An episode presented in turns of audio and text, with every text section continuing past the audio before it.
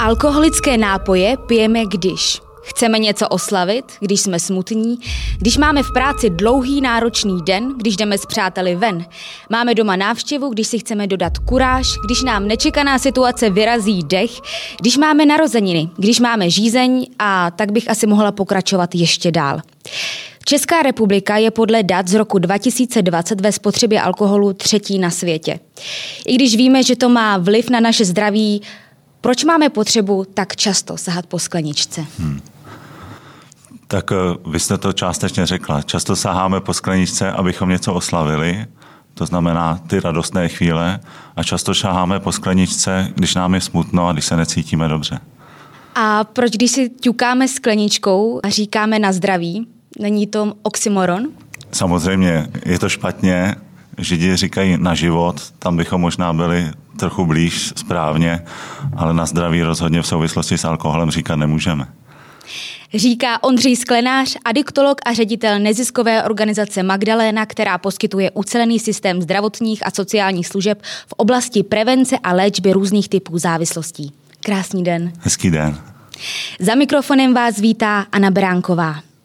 V dnešním díle Mozkovny si povíme o závislosti na alkoholu, na jaké funkce mozku má alkohol vliv, na jaké změny musí mozek přistoupit, když se chce někdo zbavit své závislosti a třeba i jaký druh podpory má dotyčnému nabídnout rodina a blízcí.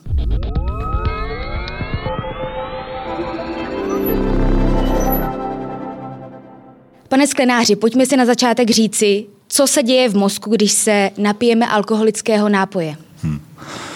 Eh, je to zcela zásadní. Eh, alkohol, stejně jako všechny ostatní psychoaktivní látky, ovlivňují mozek a mají přípa, eh, přímý dopad na činnost vlastně centrální nervové soustavy, to znamená i mozku. A alkohol, a to, co bych asi vypíchnul a to, co považuji za nejdůležitější, ovlivňuje neurotransmitery, zejména dopamin, serotonin a endorfiny.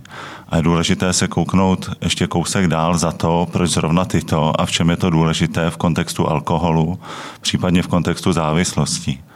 Dopamin eh, velmi úzce souvisí v mozku s centrem odměny a s motivací. Bez dopaminu vlastně není motivace, to člověk, že je motivován dělat různé věci v životě, jít dopředu, překonávat překážky, ale také třeba navazovat vztahy a tak dál, často souvisí s motivací. A alkohol způsobuje to, že se mění hladiny dopaminu a tím pádem e, ovlivňuje jak motivaci, tak ale zároveň pocity radosti, pocity štěstí. To obdobné je i u endorfínu a u serotoninu. To zná endorfín, všichni známe, endorfíny se často uvolňují a, a, a vylučují při sexu, při sportu nebo při porodu. A, říká se jim někdy hormony štěstí, souvisí s láskou, e, s radostí. A tady zase alkohol a psychoaktivní látky působí tak, že, že zajišťují vlastně tedy uvolňování endorfinu. A to jsou ty důvody, proč vlastně řada lidí alkohol používá. Mají vliv na hladinu těchto, těchto neurotransmiterů, které nám vlastně zajišťují dobré pocity, to, že se cítíme šťastní, to, že máme vyšší sebevědomí, to, že cítíme radost a to ve chvíli, kdy nám chybí, dokáže alkohol velmi rychle zařídit. Kdybychom to chtěli zařídit jiným způsobem, nějakým zdravým způsobem, tak nám to bude asi trvat o něco déle. Buď můžeme třeba chodit někam na psychoterapii, pokud nám není v životě dobře, anebo můžeme různými zdravými způsoby zlepšovat své sebevědomí, své prožívání, své pocity, to, jak nám je na světě, ať už to je sportem, mezi lidskými vztahy, nějakými koníčky. Ale alkohol tohle dokáže velmi rychle. Pokud se napijeme alkoholu, tak do hodiny začnou měnit hladiny těchto neurotransmiterů, tím pádem se začnou objevovat tyto příjemné pocity, kvůli kterým řada lidí alkohol užívá. My už víme uh, z dílu mozkovny o spánku, že alkohol, který vypijeme těsně před usnutím, tak má uh, negativní vliv na celý proces spánku, na jeho fáze jednotlivé. Na jaké další funkce má vliv alkohol? Tak alkohol celá zásadně ovlivňuje celou řadu uh, mozkových funkcí. Uh, zase myslím, že jsou velmi známé právě účinky alkoholu, takže má vliv na myšlení, má vliv na pozornost, má vliv na naše reakce. Stejně tak alkohol významně ovlivňuje naši motoriku, ovlivňuje, jak jste řekla, spánek a proces učení, proces paměti a ukládání paměťových stop a tak dále. To jsou ty účinky, je možná ještě důležité rozdělit na ty krátkodobé. To, co mm. jsem řekl, souvisí jistě s těmi eh, krátkodobými účinky při akutní intoxikaci alkoholem po použití alkoholu, ale samozřejmě v tom dlouhodobém hledisku, myslím teď ve chvíli, kdy někdo dlouhodobě nadužívá alkohol, tak eh, tam to jde ruku v ruce a ty, ty dopady nebo ty účinky jsou velmi podobné. Vlastně eh, má vliv na, na paměť, má vliv na kvalitu života, jak po té duševní stránce, tak po stránce fyzického zdraví a samozřejmě to, co je nejdůležitější, vytváří potom závislost, která má velmi negativní dopad jak na jedince, tak jeho rodiny, ale v konečném důsledku i na komunitu, ve které žije, případně na celou společnost. My, když se narodíme, tak disponujeme z ty miliardy neuronů. A postupně vlivem různých vlivem různých vlivů. Hmm. o ně přicházíme v dospělosti, potom máme vyšší desítky miliard neuronů. Hmm. A dokážete mi říct, kolik nervových buněk je vlivem alkoholu porušeno a případně i zničeno? To asi nedokážu úplně říct. Já řeknu otevřeně, že nejsem ani neurovědec, ani lékař, ale uh, to, co ty současné výzkumy ukazují na té bazální úrovni, tak je, že eh, dříve jsme si mysleli, že pouze vysoké dávky a dlouhodobé užívání alkoholu poškozuje mozek. Ale ty, ty současné výzkumy ukazují, že i eh, každá dávka už je vlastně nebezpečná. To znamená, i nějaké umírněné pití má dopad na, na mozek, na jeho poškození a na jeho činnost. Proto, když se mě často lidi ptají, jaká je bezpečná dávka alkoholu, ano tak nelze odpovědět jinak, než že žádná, protože jakákoliv eh, dávka alkoholu nese už sebou vždycky nějaká rizika. To znamená, mm, je to samozřejmě velmi důležité, jaké konzumujeme množství alkoholu, ale nelze říct, že takové a takové množství alkoholu je ještě bezpečné. Žádné množství alkoholu bezpečné není. K tomu ještě hmm. více se dostaneme později. Já bych si s vámi ráda vůbec definovala, co to závislost znamená, protože vy jako adiktolog se hmm. zabýváte závislostí. Hmm. Laicky můžeme závislost eh, definovat například tak, že bez dané drogy nelze fungovat, ale mě by zajímala ta, ten odborný výklad. Hmm podle jakých příčin vlastně rodina a blízcí i mohou poznat, hmm. podle jakých příznaků mohou poznat, že eh, jejich blízký je závislý. Závislost je nemoc, je součástí mezinárodní klasifikace nemocí. Eh, závislosti obecně spadají do té kategorie eh, duševních onemocnění a jsou tam stanovena nějaká diagnostická kritéria, podle kterých potom posuzujeme, zdali už je daný jedinec závislý nebo není. A z těch diagnostických kritérií se asi můžeme podívat na to, podle čeho buď já sám nebo moji blízcí také mohou poznat, zdali jsem či nejsem závislý. To, co můžeme u závislých vysledovat, já zkusím rychle projít těch šest kritérií, je silné bažení, takové hezké české slovo bažení, v angličtině říkáme craving. Mm. To je velmi silné zaujetí alkoholem nebo tou danou návykovou látkou, silná chuť až puzení jí užít, to, co jste popisovala vy. To, to, to sledujeme u toho jedince, pokud je závislý. Druhé to kritérium je nárůst tolerance, to znamená k tomu, abychom eh, dosáhli stejného účinku po požití alkoholu, jako tomu bylo na začátku, když jsme s tím začali, tak postupem času musíme navyšovat dávky. Takže vlastně stoupá ta spotřeba alkoholu, tak abych dosáhl toho účinku eh, úplně prakticky. A to, na co často upozorňujeme. Na začátku to opravdu může být láhe ví, eh, pardon, sklenička vína každý večer a ta sklenička se začne proměňovat ve dvě skleničky, ve tři, v vína, ve dvě lahve, dvě lahve vína a tak dál. A to souvisí s tím nárůstem tolerance, to znamená, aby mi bylo dobře, už musím spotřebovat vyšší množství. Uh, Ty další kritéria, také jsme se jich už trochu dotkli, je, že jsou tam eh, přítomny abstinenční příznaky. To znamená, pokud alkohol neužiju, tak eh, se dostavuje takzvaný absťák. To znamená, není mi dobře zase jak po fyzické, tak psychické stránce. Je tam často přítomno pocení, poruchy spánku, velká nervozita, chuť na alkohol a tak dále. Takže se tam projevují ty abstinenční příznaky. Velmi významné kritérium je, že závislí lidé postupem času, tak jak se závislost rozvíjí, eh, přestávají se věnovat svoji rodině, přestávají se věnovat svým koníčkům a zájmům. To znamená, často eh, ta rodina sleduje, že byli zvyklí, že jejich eh, partner, matka, otec, to je jedno, ten závislý jedinec, byl aktivní v životě, chodil do práce, sportoval, rozvíjel koníčky a najednou to všechno začne upadat, to všechno začne mizet, protože to místo začne zaplňovat závislost, konzumace alkoholu a tak dále. Ten eh, pátý bod je, že závislý jedinec často není schopný kontrolovat množství vypitého alkoholu, stejně tak čas, který tím tráví. Eh, zase nějaký jednoduchý příklad z praxe. Řeknu, že jdu do hospody na jedno, mm. ale vypiju 10 piv, protože už nejsem schopný kontrolovat to množství vypitého alkoholu. Nebo řeknu, že přijdu domů v 8 večer a vrátím se druhý den ráno.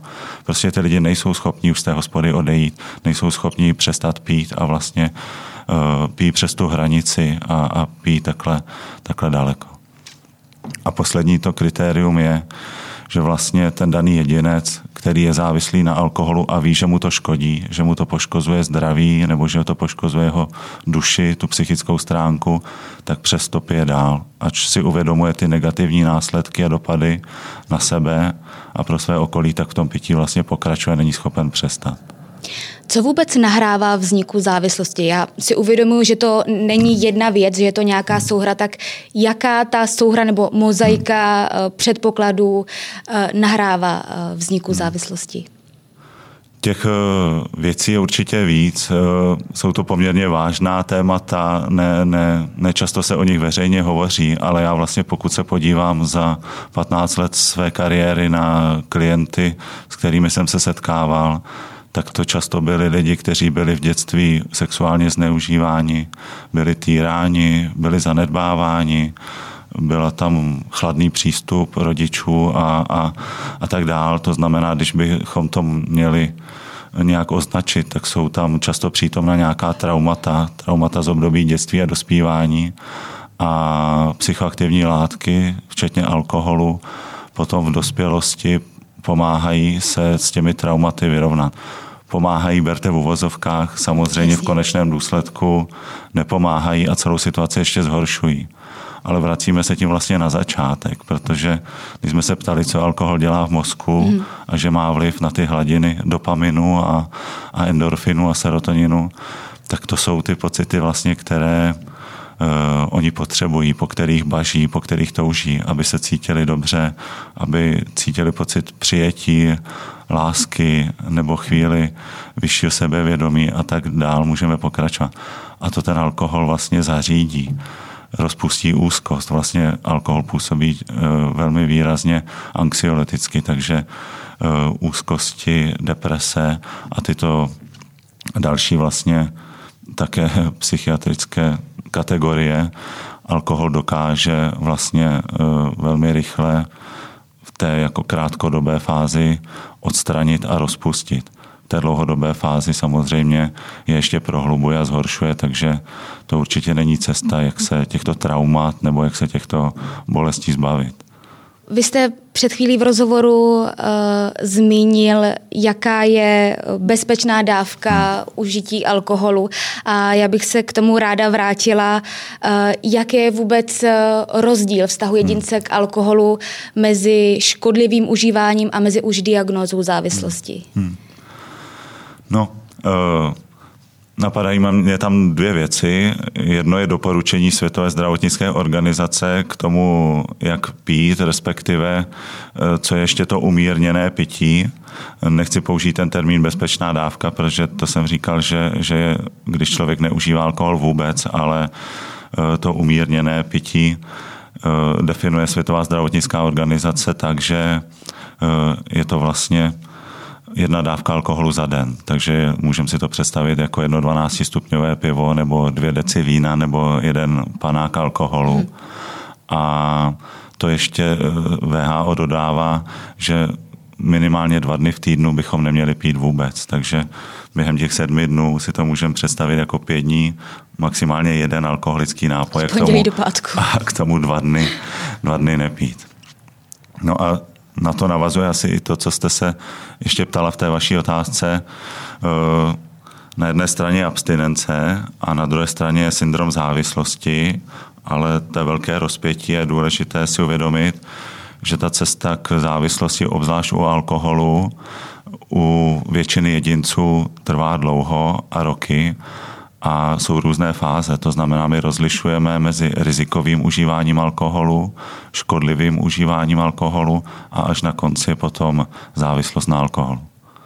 Pojďme si teď říct jeden příklad z ambulantní praxe, který jsem vybrala z vašeho průvodce pro rodiny uživatelů drog, hmm. alkoholu a hráčů organizace Magdaléna.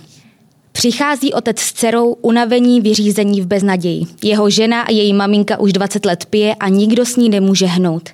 Má za sebou dvě léčby, kterými prošla jak horký nůž máslem bez škrábnutí, bez sebereflexe a okamžitě po odchodu z léčby začala pít znovu. V souvislosti s alkoholem má za sebou řadu opravdu vážných úrazů, které by jiný důchodce možná ani nepřežil. Ona si z nich nevzala po naučení a pije dál. Její játra mají tak vysoké hodnoty, že jí doktor doporučuje transplantaci. Je jí to prý jedno, ať si klidně umře, věk na to má. Vnuci se s ní nechtějí výdat, dcera s ní má kontakt sporadický. Nevadí to. Její muž má pocit, že mu nezbývá než trpně hledět na to, jak se žena jeho života upíjí k smrti. Protože ona ve svém pití nevidí problém, není motivována k jakékoliv změně. Příbuzní vyzkoušeli spoustu věcí, které obvykle blízcí závislí zkoušejí, ovšem bez výsledku. Pane Sklenáři, jak má vypadat správně fungující podpora ze strany rodiny, pokud chtějí pomoci svému blízkému od závislosti? Hmm. To je velmi důležitá otázka, protože rodina nejvíce trpí závislostí toho svého člena rodiny a ten dopad na tu rodinu je, je zcela zásadní a na její fungování a na, na všechny členy rodiny. Proto to, co mi přijde významné, je také, že pokud eh, máte v rodině závislého jedince, tak eh, je často velmi užitečné, pokud na to první setkání do té ambulance, do, do nějaké adiktologické služby, přijde, přijde v doprovodu rodiny nebo minimálně aspoň partnera, partnerky, někoho, někoho s kým žije a můžeme vlastně začít eh, tím mapováním a, a co dělá ten alkohol v rámci, v rámci rodiny. A vy jste se ptala, co mohou dělat. Přesně Ta rodina často řeší problémy, které alkohol způsobuje tomu danému jedinci, což není úplně správně, takže já možná teď začnu trochu naopak, co nedělat, protože se setkáváme s tím, že ve snaze pomoci svému blízkému rodina často vlastně řeší problémy za něj. Platí za něj třeba dluhy, eh, volá do práce a omlouvá ho, že nepřijde a, a vlastně vymýšlí si třeba i lži důvody, proč nemůže přijít do práce, i když ten důvod je teda jasný, že to často z důvodu toho, že je buď eh, intoxikovaný nebo, nebo potahu a podobně.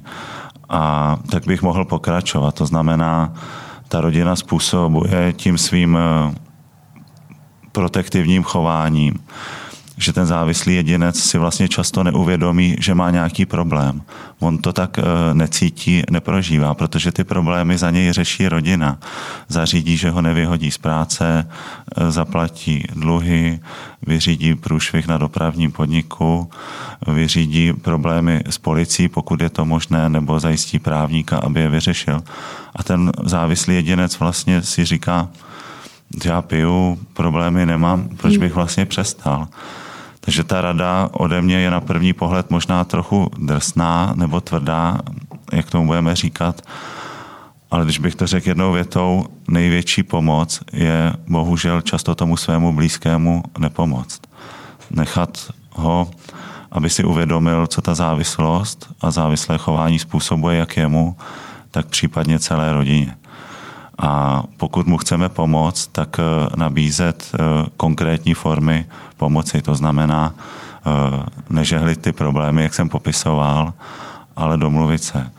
Jestli chceš přestat pít, můžu ti najít kontakty do ambulance, tak eh, tam zavolej, rád tě tam doprovodím, půjdu tam s tebou, ale domlouvat se na konkrétních krocích, ideálně nechat ty kroky dělat toho závislého jedince, zase nedělat za něj, protože to pak nemá ten efekt, to pak nemá ten dopad. Takže na jedné straně nepomáhat hmm. ve smyslu řešení těch průšvihů spojených s konzumací alkoholu, na druhé straně nabízet konkrétní formy například odborné pomoci, ale také být důsledný a, a trvat na, na jejich plnění, na, na, na společných dohodách. To znamená, asi čím by se právě rodina a blízcí přátelé měli obrnit, tak to je především trpělivost.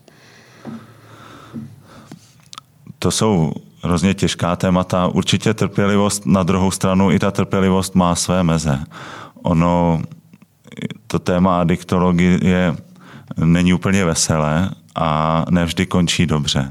Já jsem tady úplně nechtěl uvádět ty, ty ne, nedobré příklady, ale uh, potkávám se i s rodinami, kde tomu závislému členovi rodiny, ať už to je táta, máma, syn, dcera, není prostě v danou chvíli pomoci a někdy to nelze, protože je to často spojeno s tou motivací a pokud ten závislý jedinec tam žádnou motivaci nemá nebo ji v, danen, v daný moment eh, není schopen vidět, nalézt, tak mu často pomoct nelze. A v tom eh, momentu je za mě velmi důležité ošetřit, teď myslím v tom terapeutickém hledisku, ošetřit ty zbývající členy rodiny. To znamená nevěnovat tu pozornost tomu závislému, hmm. protože on pije a pít chce a nejspíš bude dál. Já to nedokážu změnit ani ta rodina, ale musím se, nebo je dobré postarat se o ten zbytek rodiny.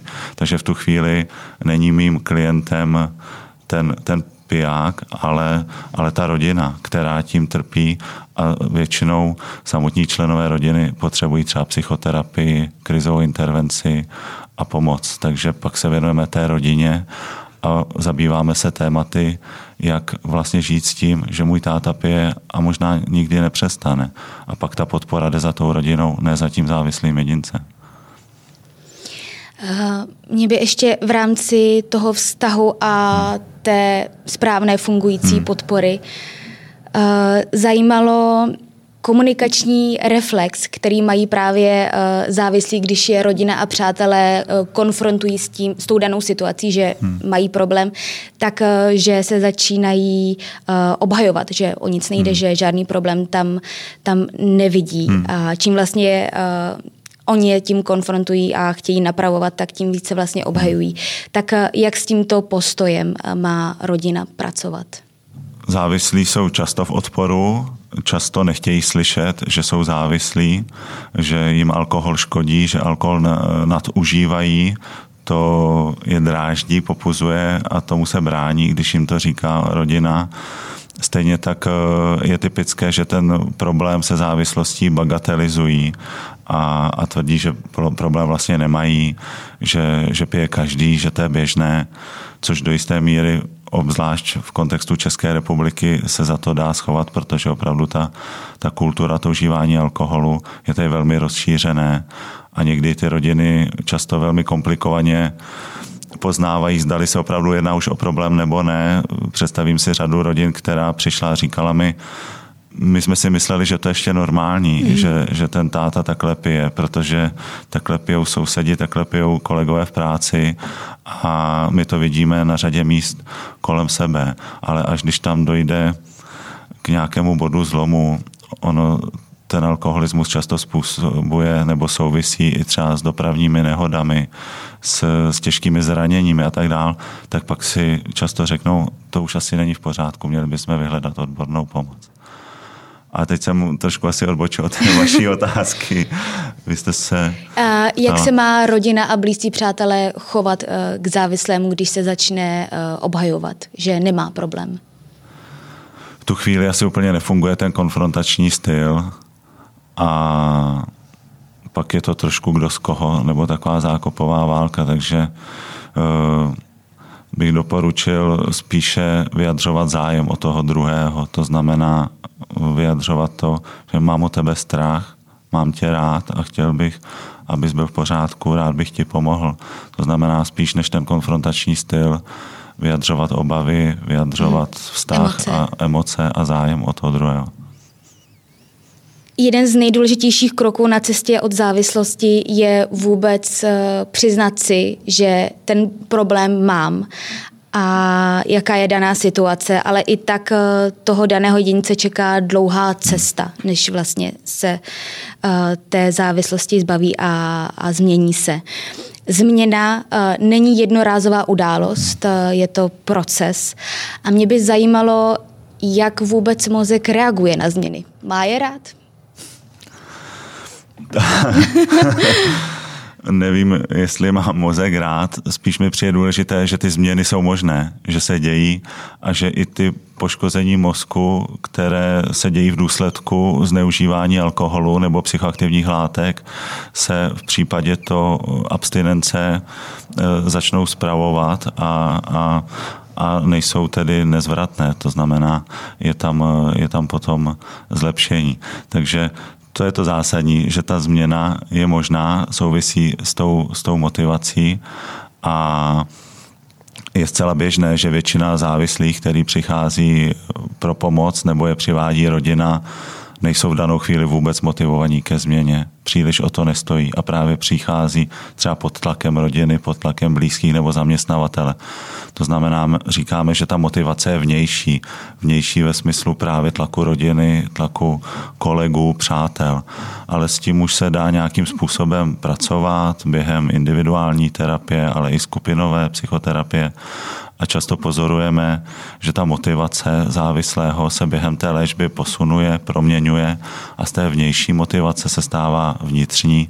To znamená vlastně ten závislý jedinec sám začíná stát o to abstinovat, začíná vnímat ty benefity abstinence, nějakého zdravého způsobu života.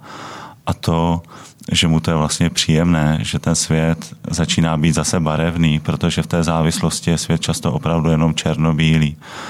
A tady ty benefity ve chvíli, kdy si během léčby začnou závislí uvědomovat, tak eh, se začínou stávat jejich vnitřní motivací a, a pak ta léčba může pokračovat dál. Jak vypadá léčba závislostí u nás v České republice, kde závislí a jejich blížcí mohou najít pomoc a podporu? tak to základní rozdělení je na ambulantní a pobytovou léčbu. To znamená, já bych doporučil určitě posluchačům, pokud by potřebovali vyhledat rodinnou pomoc, ať už teda odbornou pomoc, ať už kvůli sobě nebo někomu blízkému, tak eh, můžu de facto říct, že v každém okresním městě existuje nějaká odborná ordinace, ambulance, buď se nazývá adiktologická ambulance nebo AT ordinace a to je de facto v této chvíli v každém okrese. Je to, je to služba ambulantní, kde s vámi udělají nějaký vstupní rozhovor, vstupní vyšetření a na základě posouzení toho stavu vám doporučí, jestli nastoupit léčbu právě třeba přímo v té ambulanci, nebo jestli ten stav už je natolik vážný, že vyžaduje hospitalizaci, ústavní léčbu nebo pobytovou tak eh, to je takové místo prvního kontaktu a, a kam se nejlépe obrátit. Eh, já bych ještě ráda probrala uh, vztah dětí uh, a alkoholu a vztah dětí a rodičů a je, jejich okolí, jejich přátel. Dětský mozek se vyvíjí zhruba do 18 let. To nejdůležitější se v mozku sformuje do prvních pěti let života. Ve fázi dospívání 13, 14, 15 let potom dozrává prefrontální oblast, což je hlavní řídící část celého mozku. A ta je tedy zrála někdy, někdy ve 14, někdy v 18, někdy v 21 letech. Tuto informaci, tato informace byla zmíněna v prvním díle hmm. Moskovny. Hmm. Dětský mozek eh, je formován především těmi nejbližšími, rodinou, přáteli, bere si od rodičů eh, ten vzor, to nastavení, jak se má chovat. Jak preventivně vést děti, aby nesklouzly k závislostem? To je výborná otázka, naprosto zásadní, důležitá. Je tam ta role rodičů, vedle toho je tam role i školy, nebo my jako Magdalena se tomu tématu také intenzivně věnujeme a, a děláme takzvané preventivní programy, kde chodíme do základních a středních škol, do třídních kolektivů a na tyto témata vlastně s dětmi diskutujeme a pracujeme. A uh, cílem té prevence, ať už z naší strany nebo nějaké úvozovkách prevence v rodině, by opravdu mělo být, aby, aby ty děti nezačaly užívat alkohol a pít v tomhle brzkém věku, protože to poškození na jejich vývoj a, a, a správné vyvinutí mozku a tak dál, organismu, je, je zcela zásadní. A uh, ukazuje se, že úplně nefunguje to, s čím jsme se možná setkávali my na, na přelomu totality a po revoluci, kdy se nás hlavně strašili, ať už rodiče nebo ve škole a říkali nám, že návykové látky a, a drogy jsou špatné. Ona to je sice pravda, ale tahle informace sama o sobě příliš nefunguje, protože děti se pak často ptají a diví se, a proč teda tolik lidí pije alkohol, proč ty mami, tati pijete alkohol. Takže jedna z těch důležitých přístupů, a teď už se dostávám k té odpovědi, je nějaká vyvážená informace. Samozřejmě musí být adekvátní věku a jinak se bavíme s dětmi v nějakém předškolním věku nebo na prvním stupni a, a jinak na druhém stupni.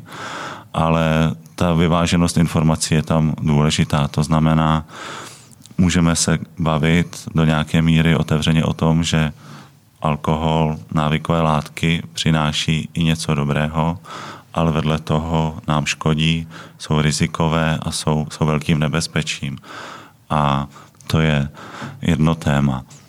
Další důležité téma je, je uh, vůbec nějaký zdravotní, ne zdravotní, ale hm, životní styl, hodnoty, vést děti k ke sportu, k koníčkům a k přátelství a, a k těmhle hodnotám, které, které jsou důležité a teď v tom digitálním světě a za ten poslední rok myslím, že dostali docela, docela na frak a myslím, že to bude velmi aktuální téma eh, na tohle nezapomenout a věnovat se těmto, těmto oblastem ale to, co je tam zásadní, je to, co jste částečně zmínila už v té samotné otázce, eh, je pak samotný ten přístup rodičů. Já už jsem o tom trochu mluvil na začátku.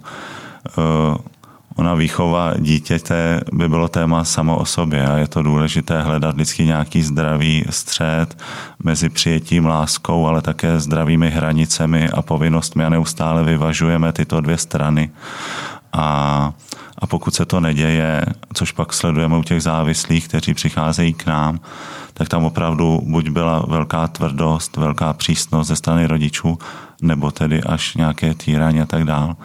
Nebo na druhé straně ale ten opak, velká rozvolněnost, absence pravidel, absence hranic, často až ale hraničí třeba hraničící s nezájmem, přehlížení těch dětí a tak dál jinými slovy, nebo stručně řečeno, každý extrém škodí, ať, ať je to přílišná tvrdost nebo přílišná volnost. Takže eh, vyplácí se stanovovat hranice, vyplácí se stanovovat nějaká pravidla hry a hledat co nejvyváženější přístup. Je to samozřejmě velmi těžké. Já vám moc krát děkuji za tuto odpověď. Pane Sklenáři, blížíme se ke konci našeho rozhovoru a ještě předtím, než se rozloučíme, tak mám pro vás eh, tři otázky, které pokládám každému hostu v podcastu. Jaká informace o mozku vám osobně přijde nejzajímavější? Mně přijde nejzajímavější ta informace, co jsem říkal v úvodu a co často lidi ne, ne, netuší nebo nevědí, že alkohol a ty psychoaktivní látky opravdu naprosto zásadně, naprosto přímočaře ovlivňují ty hladiny neurotransmiterů, které nám potom způsobují ty pocity, které jsem popisoval. Takže eh, je tam, ta stránka je neopomenutelná a má vlastně přímý dopad na to, proč, proč a odpověď na to, proč vlastně je tak rozšířené zneužívání alkoholu a psychoaktivních látek. Co o mozku byste chtěli ještě zjistit nebo doskoumat?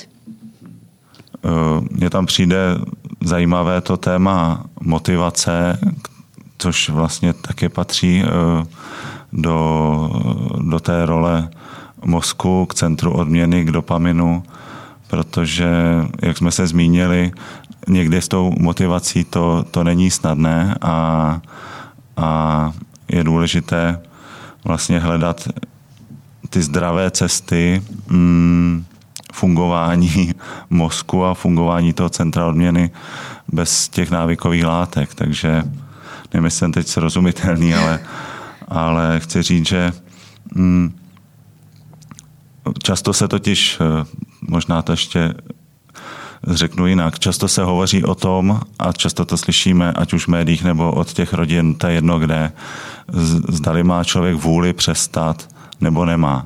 A já myslím, že to je špatně. Jo, já vlastně někdy ani nevím, co to je vůle a kde, kde ji mám vlastně sehnat. Kde mám teda vůli přestat pít, nemám vůli a když ji nemám, tak jsem odsouzený pít navždy. Nebo... Ale pokud mluvíme o motivaci, tak eh, tam myslím, že každý má šanci nějakou motivaci najít a tím pádem najít i cestu ze závislosti. Pro někoho může být motivace zlepšení zdraví, pro někoho může být motivace zlepšení finanční stránky, že ušetřím, pro někoho může být motivace to, že neskončí ve vězení a tak dál. Jsou to naprosto odlišné způsoby, ale eh, je to něco už co se dá změnit a s čím můžu něco dělat. Takže oproti té vůli eh, je to téma motivace naprosto stěžejní pro léčbu a pro cestu ze závislosti. Poslední otázka. Jaká kniha v souvislosti s mozkem vás zaujala a doporučil byste ji našim posluchačům? Hmm.